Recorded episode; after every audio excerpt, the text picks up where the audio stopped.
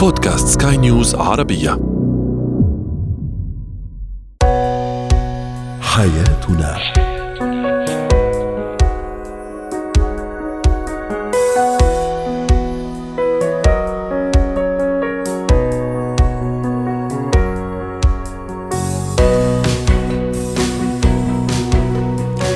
مستمعينا الكرام أهلا بكم معنا إلى حياتنا فضاؤكم اليومي الذي يعنى بشؤون الأسرة وباقي الشؤون الحياتية الأخرى والذي يمكنكم الاستماع إليها عبر منصة سكاي نيوز dot com slash podcast وباقي منصات سكاي نيوز العربية الأخرى شاركونا عبر رقم الواتساب 00971 561 ثلاثة. معي أنا أمان شاب اليوم نتحدث عن الأمان العاطفي عند الشريك وكيف يتحقق هذا الأمان العاطفي. متى يسمح للطفل بحمل أو باستخدام الهاتف المحمول؟ وأخيرا ما هو التجاهل الذكي؟ وكيف نمارسه؟ هو وهي.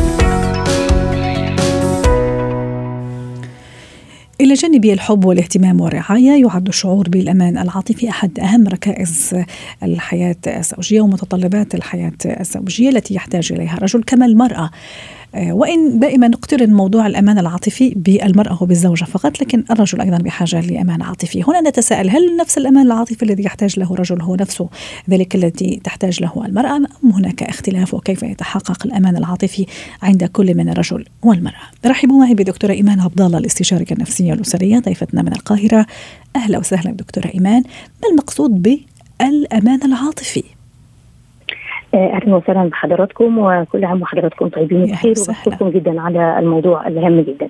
آه، طبعا هو آه، أنا بسميه من وجهة نظري الأمان العاطفي هو حماية قلب الإنسان من أي شيء يجرحه آه سواء بالالفاظ أو بالأشياء الجارحة أو بالمواقف الصعبة. فهو إشباع كمان أيضا لرغبات الإنسان كي يجعله متوازن عاطفيا ونفسيا. فالإحساس بالأمان هو اللايف جاكيت أو آه إحنا بنقول عليه يعني آه بلفظ سترة نجاة. هو آه نجاة للحياة بشكل عام وهو يبدأ من الطفولة يعني سواء الرجل أو المرأة وهو في طفولتهم يحتاجونه من الأسرة من الوالدين كي يدعمهم بالأمان الذي يجعلهم يعيشوا الحياة الاجتماعية والزوجية بشكل آمن ومتزن. فإذا حصل الطفل منذ صغره على الأمان من الوالدين وإشباع الاستقرار النفسي في مراحل النمو الأولى فبالتالي بيبقى شخص متزن. ده كله يعود بعد ذلك في احتياج الطرفين للأمان. أيوه بيحتاجوا الطرفين للأمان ولكن بنسبة 70% تحتاج المرأة للأمان وده آه طبعا علم نفس بحت يعني. إيه، إيش الأسباب؟ إيش الأسباب؟ دائما يعني في صورة نمطية انه المرأة هي اللي محتاجة للأمان العاطفي في حين انه الرجل لا لأنه قوي لأنه ما أدري إيش لكن الرجل في النهاية كمان آه، له مشاعر له يعني أحاسيس أكيد محتاج لهذا الأمان العاطفي. ده حقيقي لأن المرأة كمان سيكولوجيا هي لابد أن تعيش في بيئة آه، يعني مغلفة بالأمان. لا تقدر على ذلك. ولذلك كل المشاكل التي نشوفها أو نراها بعد الزواج هي بسبب عدم شعور المرأة بالأمان مع هذا الزوج.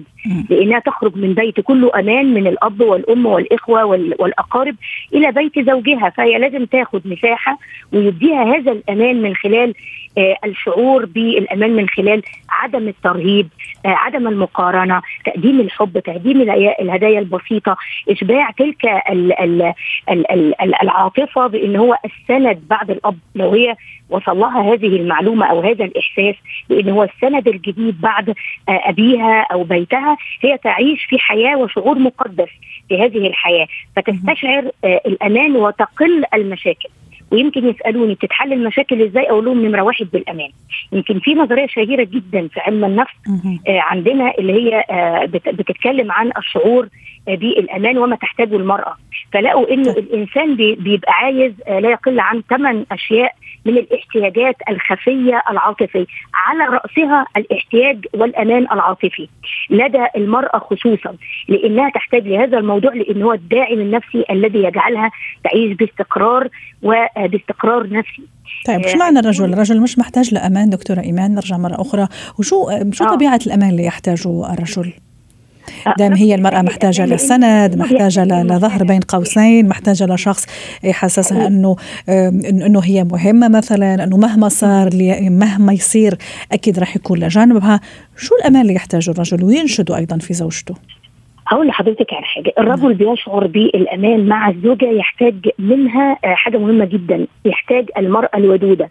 الودودة تشعر الرجل بالحنان. الرجل لديه مشاعر مثل آه، مشاعر المرأة. فيحتاج للحب آه، يحتاج يحتاج للتقدير أيضا.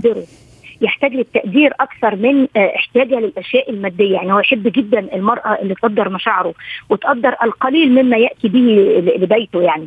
كانه عمل شيئا عظيم. يحب جدا المرأة الصادقه الصدوقة. ده اللي بيشعره بالأمان معاها إنها لا يمكن تكذب عليه. المرأة الصبورة تشعر بالأمان المرأة الصبورة تشعر إنه مهما يصير له كمان رح تضل صبورة وتتحمل ممكن أزماته المالية أزماته الاقتصادية المرضية أحيانا. هل المرأة الصبورة كمان تعطيها الإشباع الاشباع الأمان؟ طبعا طبعا لأنها بتصبر عليه ولا تتخلى عنه في أي أزمة من الأزمات الحياتية وتعينه على ضغوط وأعباء الحياة. هي دايما هي الترمومتر بتاع آه، الزوج. هي اللي تبقى عارفة متى تتكلم ومتى تعرض آه، الموقف ده عليه أو المشكلة أو تسنده في الموضوع ده ماديا معنويا. فكل ده بيبقى على المرأة. فهذا بيعطيه طبعا نوع أقوى من آه، من أي شيء آخر. فطبعا إحنا بنقول الأمان العاطفي نحن نريده في هذا العصر بشكل مضاعف.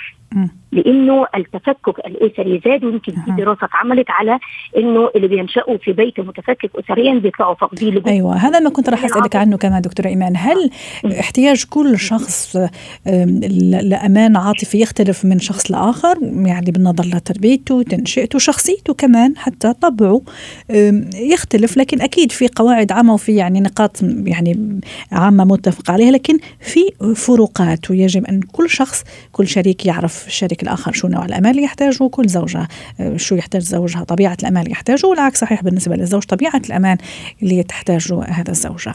حتى نختم مع حضرتك. طبيعي كل كل إنسان بيحتاج للأمان ولكن ممكن كل واحد يختلف عن الآخر فممكن واحد يبقى عايز دايما يبقى فيه سبورت يتكلم عنه ب... يتكلم معاه بالمشاعر بالكلمة الطيبة بتقديم هدايا. في واحدة بتبقى خلاص تشبعت أمان عاطفي فبالتالي هي بتبقى عايزة تستعيد آه، باقي آه، درجات الأمان باقي الامان المادي لأنه الأمان المادي درجة من درجات آه، الأمان ال يدخل في الأمان العاطفي أيضا والاستقرار فبالتالي ممكن تكون عارفة إن زوجها بيحبها وبيمد ليها الأمان ولكن هي حاسة إنها هشة ماديا. فهناك آه، يعني من يحب كلمات الحب هناك من يحب الأشياء المادية هناك من يحب الهدوء والاستقرار النفسي في البيت والتوازن فبيختلف. وإحنا بنقول إنه بتعتمد برضو على النظرية آه، التي تعتمد على المشاعر منذ الصغر. فإن كنا إحنا بنفرط في المشاعر مع أبنائنا يصبح هو اعتمادي على إنه يأخذ منك ولا يعطيك. فدي نقطة مهمة جدا. جميل. آه ودي من ناحية التدليل والمشاعر الزائدة أو الحرمان الزائد في الطفولة. مم. ولذلك بنصح كل زوجة وكل زوج عندما يعطي الأمان والمشاعر لزوجه أو تعطيها لزوجها تعطيها بم بمقدار. ليست بالإفراط الشديد جدا حتى يمل أو بالتقدير حتى يشعر بالحرمان. نعم. توازن مطلوب جدا. شكرا لك دكتورة إيمان عبد الله الاستشارية الأسرية ضيفتنا العزيزة. من القاهرة وأتمنى لك أوقات سعيدة. زينة الحياة. من منا لا يملك هاتف محمول. ومن منا من الأطفال أيضا من أطفالنا لا يملكون هاتفا محمولا. صار الموضوع جدا طبيعي وعادي بل مطلوب في بعض الأهالي يقول لك أنه لازم أخلي عنده موبايل تحسبا لأي طارئ وتحسبا لأي مشاكل مثلا حتى أجي طفلي على يعني في أي وقت أنا أحتاجه فيه. اليوم نتساءل ما هي السن المناسبة للسماح للطفل باستخدام الهاتف المحمول. رحبوا معي بدكتورة منى لملوم الاستشارية النفسية والتربوية ضيفتنا من القاهرة. أهلا وسهلا بالدكتورة منى. بيل جيتس لما سألوه متى سمحت لأطفالك بحمل هاتف أو استخدام هاتف الموبايل قال أنه يعني ابتديت أسمح لأطفالي بحمل الموبايل واستخدامه في سن الرابعة عشرة وكانوا دائما يشتكون من عدم امتلاكهم للهواتف وفي حين إنه أطفال الآخرين عندهم موبايل لكن هو كان مصر على إنه بعد 14 سنة راح يعطيهم الموبايل. تربويا دكتورة منى متى آه، للطفل أني أسمح له ياخذ أو يستخدم أو ياخذ معه الموبايل؟ آه، أهلا بحضرتك أستاذة امال آه والحقيقة يعني بيل جيتس لم يسمح لأبنائه إن هم يحصلوا على الموبايل. اللي هو أكبر مؤسس شركة برمجيات في العالم. حتى نكون متفقين. بالظبط. ويمكن ويمكن أبنائه أكيد عندهم أصدقاء كتير عندهم أجهزة هواتف محمولة ولكن ده ما فرقش معاه في النهاية. هم أبناء بيل جيتس يعني إحنا نقدر نعمل ده. لكن يمكن صعب إن الناس آه، تقدر تعمل ده لو أبنائهم في مدارس أو آه، ليهم أصحاب عندهم موبايلات. والدراسات بتقول إن ما نسمحش أقل من 10 سنين. يعني في اتفاق إنه ما يسمحش أقل من 10 سنين. لماذا؟ أكثر من في تفسير علمي في تفسير أقل شيء تربوي آه للموضوع آه طبعا. أيوه. آه طبعا. يعني مثلا هقول لحضرتك لو الطفل استخدم الموبايل من سن أربعة لست سنين ده ممكن يأذي المخ في المرحلة اللي هو لسه بيتطور وبينمو فيها. من سن سبعة لتسعة سنين لسه ما عندوش مهارات التفكير النقدي. اللي يقدر من خلاله وهو موجود على الحاجات الإلكترونية دي إن هو يبقى قادر يحلل المعلومات اللي بيتلقاها من خلالها بشكل مناسب. آه عشان كده هم بيقولوا مش أقل من 10 سنين. ففي دراسات بتقول يفضل بقى 12 13 سنة. يعني اللي بيل جيتس عمله ده شيء عظيم جدا ورائع وإنه قدر يقنع أبنائه بإن هم آه، يعملوا ده. لكن خليني برضو أكد مع حضرتك على حاجة مهمة قوي. هي مش بالسن بس. يعني ممكن ابني يبقى عنده 12 و13 سنة ولكن مش واعي ومش مدرك بشكل كافي. أنا مش هديله المفروض الموبايل. ممكن يبقى سنه أقل من كده 11 سنة مثلا آه ولكن عنده وعي كافي وعارف إيه المفروض هيتعامل إزاي على الأجهزة دي. آه في حاجات برضه لازم أختبر ابني فيها. إنه آه مش بيفقد اشيائه مش هجيب له موبايل وبعد يومين ألاقيه آه، ضاع منه بيعيط عايز واحد تاني. لا لازم يكون الابن آه، جبت له حاجات وحافظ عليها ولما هنجيب الموبايل ده هيبقى فيه آه، محافظة عليه. آه يبقى في اتفاقات بقى ما بيني وما بينه قبل ما تجيب له الموبايل. طيب. يعني. جميل. دكتورة معلش كنت تحكي في شيء كثير كثير مهم وحابة أركز عليه كمان. راح يأثر على الإدراك مثلا عند الطفل؟ عدا أنه مش مش مستوعب شو عم يصير؟ نحكي مثلا على طفل ستة سبع سنوات ثمان سنوات حين ممكن حتى أقل. ممكن أنا أبغى أعمل شيء أخليه ماسك الموبايل حتى ألهي حتى ما يزعجني في كثير يعني بيصير صراحة آه، في هالموضوع. أعطي لطفلي موبايل أخليه مثلا أحط له يوتيوب على كرتون على مدري إيش جيم آه، يعني اللي هو حتى إني يعني أشغله وأخلي أو أنا أكمل أموري اللي لازم أعملها. بيأثر على إدراكه في كثير يقول إنه يصيب الطفل بالتوحد هذا هذا الموضوع. هل هذا صحيح؟ أو الكثرة في استخدامه في سن صغيرة. مهم جدا جدا إنه أنا أكون عارفة وموصلة لابني إن ده لا يغني عن التواصل الاجتماعي. الطفل في السن الصغيرة بيبقى لسه بيتعرف على المجتمع وبيتعرف على الأشخاص وبيتعرف على البيئة حواليه. فلو بادئ إن هو يدخل مع مع الحاجات دي الأجهزة الإلكترونية ممكن فعلا يبقى بيتوحد معاها وبينفصل عن العالم المحيط بيه. فلازم أكون عندي مراقبة شديدة جدا. هل ابني تركيزه بدأ يقل لما بيستخدم الحاجات دي بوقت طويل؟ هل لما بنيجي نقعد ناكل مع بعض وإحنا متفقين إن وقت الأكل ده مش وقت إن إحنا نقعد فيه على الأجهزة الإلكترونية بيسيبنا وبيبقى ماسك الجهاز الإلكتروني وبياكل وهو بيبص فيه؟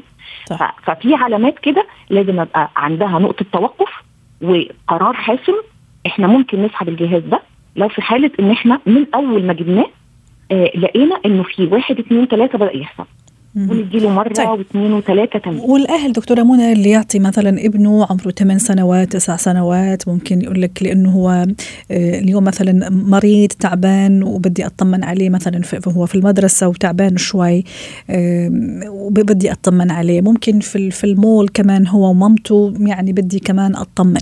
يعني هل هذه في محلها هالتبريرات؟ إيه عادي ما عليه إذا أنا أعطيته ابني التليفون وخليته يستخدمه في هذا السن الصغيره ولا هل لا حتى هذا لا. والسن اللي حضرتك ذكرتيها اللي هي 11 12 سنة هو السن وهي السن المثالية اللي خلي طفلي يستخدم الموبايل. إذا أنا عايزة أطمن على ابني فأنا مش لازم أجيب له جهاز موبايل بأحدث تكنولوجيا.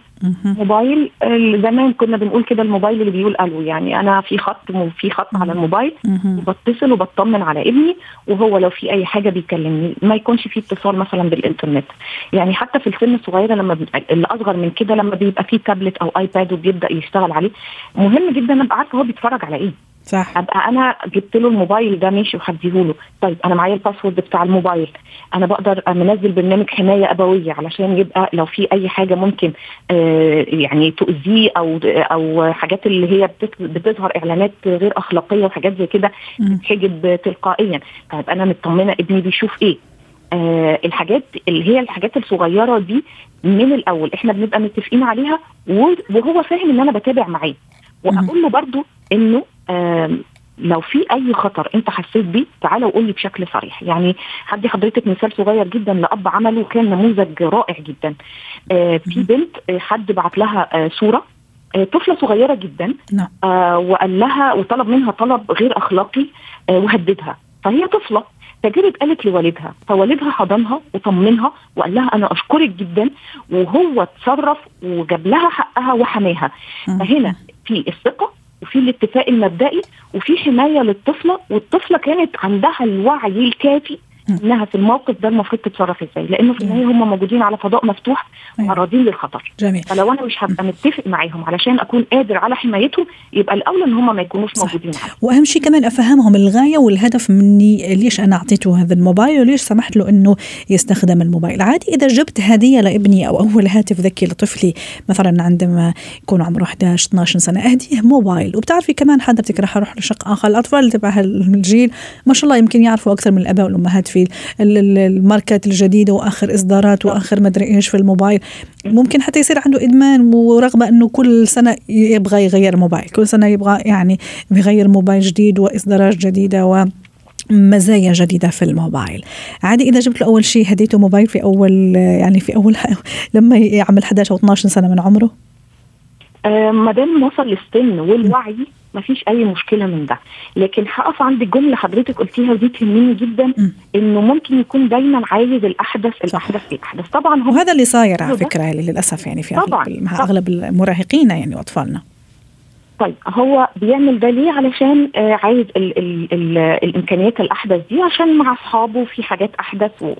ومراهق ويشوف حاله شوي على أصحابه أنا بابا جاب لي وأنا ماما جابت لي يعني شوية شفت حالي اللي هي بتميز كمان سن المراهقة يعني والمنافسة. باختصار حتى نختم. آه بالظبط أنا بقى المهم إني برضه لما أكون مع ابني أبقى مع يعني مش مش غارس جواه أو بحاول إن أنا في السن ده أفهمه إنه ما يقارنش نفسه بحد. وانه لما بنشتري حاجة بنشتريها عشان إحنا محتاجينها مش عشان إحنا عايزينها. والحتة دي فرق مهم جدا. أنا دلوقتي الموبايل اللي معايا بكل الإمكانيات اللي فيه كافيني ولا مش كافيني؟ جميل. إمتى أجيب الأعلى؟ لما أكون محتاج واضح. لل feature الجديد اللي فيه زي اللابتوب مثلا. واضح. لو أنا بشتغل حاجات معينة جرافيك أو كده لازم هجيب حاجة احسن وهكذا. نعم. شكرا لك يا دكتورة منى العلوم الخبيرة التربوية ضيفتنا من القاهرة. مهارات الحياة. يقال إن أفضل الرد على بعض الأشخاص وفي بعض المواقف وعلى بعض المواقف هو التجاهل. كيف نمارس التجاهل؟ بذكاء. رحبوا معي بسوسن عقيل مدربة مهارات حياة ضيفتنا العزيزة من بيروت. أهلا وسهلا بأستاذة سوسن. شو يعني تجاهل ذكي وكيف أمارس هذا التجاهل وأتقنه؟ مرحبا يا أهلا وسهلا. أول شيء لما أنا بدي أتعامل مع موقف معين أنا بواجهه بدي أعرفه. لما نعرف التجاهل إنه هو منع الاهتمام نهائيا. طب أنا ليه بدي أتمرس هذا هذا الفن؟ وليه بدي يكون موجود عندي؟ لاني تعرضت لانتقاد أو تعرضت لموقف أزعجني. أشعرني بقلة قيمتي أو بقلة راحة. فطريقة لحتى أتعامل مع هذا الموقف هو إني أتجاهله بطريقة ذكية. التجاهل الذكي بيكون عن طريق الإهمال لأن الإهمال مع الوقت وإذا أنا عرفت كيف أتمرس هيدي الطريقة أه. بيكون عقاب صح. عقاب وطريقة لرفض التصرف والفعل السيء من غير ما أجرح كرامة أي إنسان أو من غير ما ضايق حدا وفي نفس الوقت بكون أنا اعتباري قويته بكون قيمتي بعدها بمحلها وكمان ما بكون عاقد الموضوع من من تقدمي من تطوري. جميل. ست سوسن أحيانا بعض الأشخاص وهم يمارسوا هذا التجاهل أو هم عم يتجاهلوا يحسسك إنه متعمد إنه يتجاهلك. في بعض الأشخاص لا يحسسك إنه عم يعملوا بفن وبمهارة وهون يكمن ال يعني يكمن الفرق إذا إذا بدك. كيف فعلا أمارسه بمهارة ومن غير ما أحسسك إنه أنا عم تجاهلك؟ لأنه سويتي كذا كذا كذا. هون حسب المحيط اللي أنا فيه. م. إذا محيطي أنا اللي بدي مارس فن التجاهل واللي هو جدا مطلوب كان محيط كثير خاص م. مثل عائلة مثل أصدقاء يمكن أطفالي. هون بيختلف طريقة التجاهل عن المحيط العام. رح أحكي عن المحيط الخاص. أي أعطينا مح... في المحيط الخاص. ست سوسن ثم نروح للمحيط العام حتى يعني نفهم بشكل أوضح. تفضلي. المحيط الخاص بالأول إذا كان رح رح أعطيكي مثل جدا بسيط. لو أنا اليوم قدمت لك هدية. هيدي الهدية أنا اللي انتقيتها وأنا اللي اشتريتها وإجت مني لعندي أنا. قدمت لك هذه الهدية. إذا أنت قبلتي هذه الهدية يعني أنت قبلتيني كشخص وقبلتي هديتي. بغض النظر الهدية يمكن تكون قول يمكن يكون تصرف يمكن يكون نظرة. يمكن يكون تجاهلتك أنا. طالما أنت قبلتي هديتي يعني أنت قبلتيني أنا كشخص وقبلتي تصرفي. لكن إذا أنت رفضتي هديتي فأنت رفضتي الشيء اللي أنا عم بقدم لك إياه واللي هو عم بضايقك واللي هو عم يزعجك. لنقول مثلا الأطفال لما يكون بدهم شيء من أهلهم عندهم طريقة معينة وش هيدا سلوك يعني بي- بيمارسوا معظم الأطفال إنه بيعندوا على الشغلة أو بيبكوا أو بيحرجوا أهلهم بطريقة. معينة. فطبعا الأهل بتصير شو ردة فعلهم هون ما بيهملوهم. يا بيغضبوا يا بيعملوا ردة فعل فيها صراخ فيها عصبية. وبالأخير شو بصير؟ نحن غير كفؤين للتربية أنتم مش غير كفؤين للتربية أنتم نعم. لازم تتقنوا فن التجاهل. مع أطفالكم لحتى مع الوقت لما أنتم ت- تتجاهلوا مرة تتجاهلوا اثنين تتجاهلوا ثلاثة هيدا الطفل رح يشوف إنه هو ما عم بيأثر عليكم فرح يشوف إنه المراد اللي هو بده إياه ما عم يتحقق له هون ببطل يعمل هذا التصرف. وهو هيدي النتيجة. إحنا بدنا الشخص اللي نحن عم نضطر لنتجاهله ما بقى ينتقدنا ما بقى يزعجنا ما بقى يضايقنا ما بقى يضطرنا إنه لنقول مثلا نطلع عن سلوكنا المعتاد. هيدا على الصعيد. ال- القريب. طبعا أكيد مع الأهل كمان. بالأخص وقت نتعرض وأنا بدي نوه وشدد على هيدي على هيدي الشغلة وقت نتعرض لانتقاد من أهلنا على علم عم نتعلمه على وظيفة حابين نشتغلها أو على تصرف حابين نحن نعمله بحياتنا. انتقاد الأهل دائما بيجي من إنه أحيانا ما بيكون بناء. لكن لما ما يكون بناء كل ما أنا كشخص اتعاملت مع نفسي أو ثقتي بنفسي كنت إنسان. جدا واثق من الطريق اللي أنا بدي أمشي فيه من التصرف اللي أنا حابب أتصرفه هون لازم مارس. فن التجاهل بطريقة جدا ذكية. لأنه هدول أهلي طيب لازم فرجيهم ال- الجمال بالشيء اللي أنا بدي أعمله طيب. ال ال ست سوسن باختصار معلش الوقت عم يداهمنا. وأنا عم يعني نمارس هذا التجاهل. موضوع ال body language لغة الجسم لغة الجسد هل عندها ال eye contact مثلا؟ هل عنده دور في هالموضوع؟ باختصار. طبعا بس طبعا بس عزيزتي هدول بدهم بدهم تمرين على على طريقة مطولة. إحنا اليوم عم نحكي على طريقة بالتجاهل بالتصرفات. يعني مثلا أنا ات ات ات يعني ات اتجنب إني أنا أكون مع بيئة.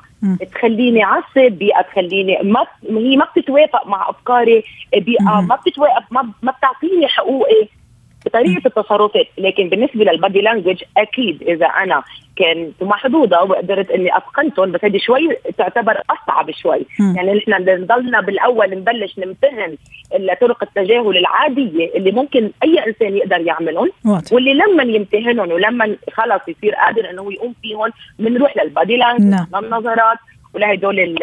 الأشياء شكرا لك سوسن عقيل مدربة مهارة حياة ضيفتنا من بيروت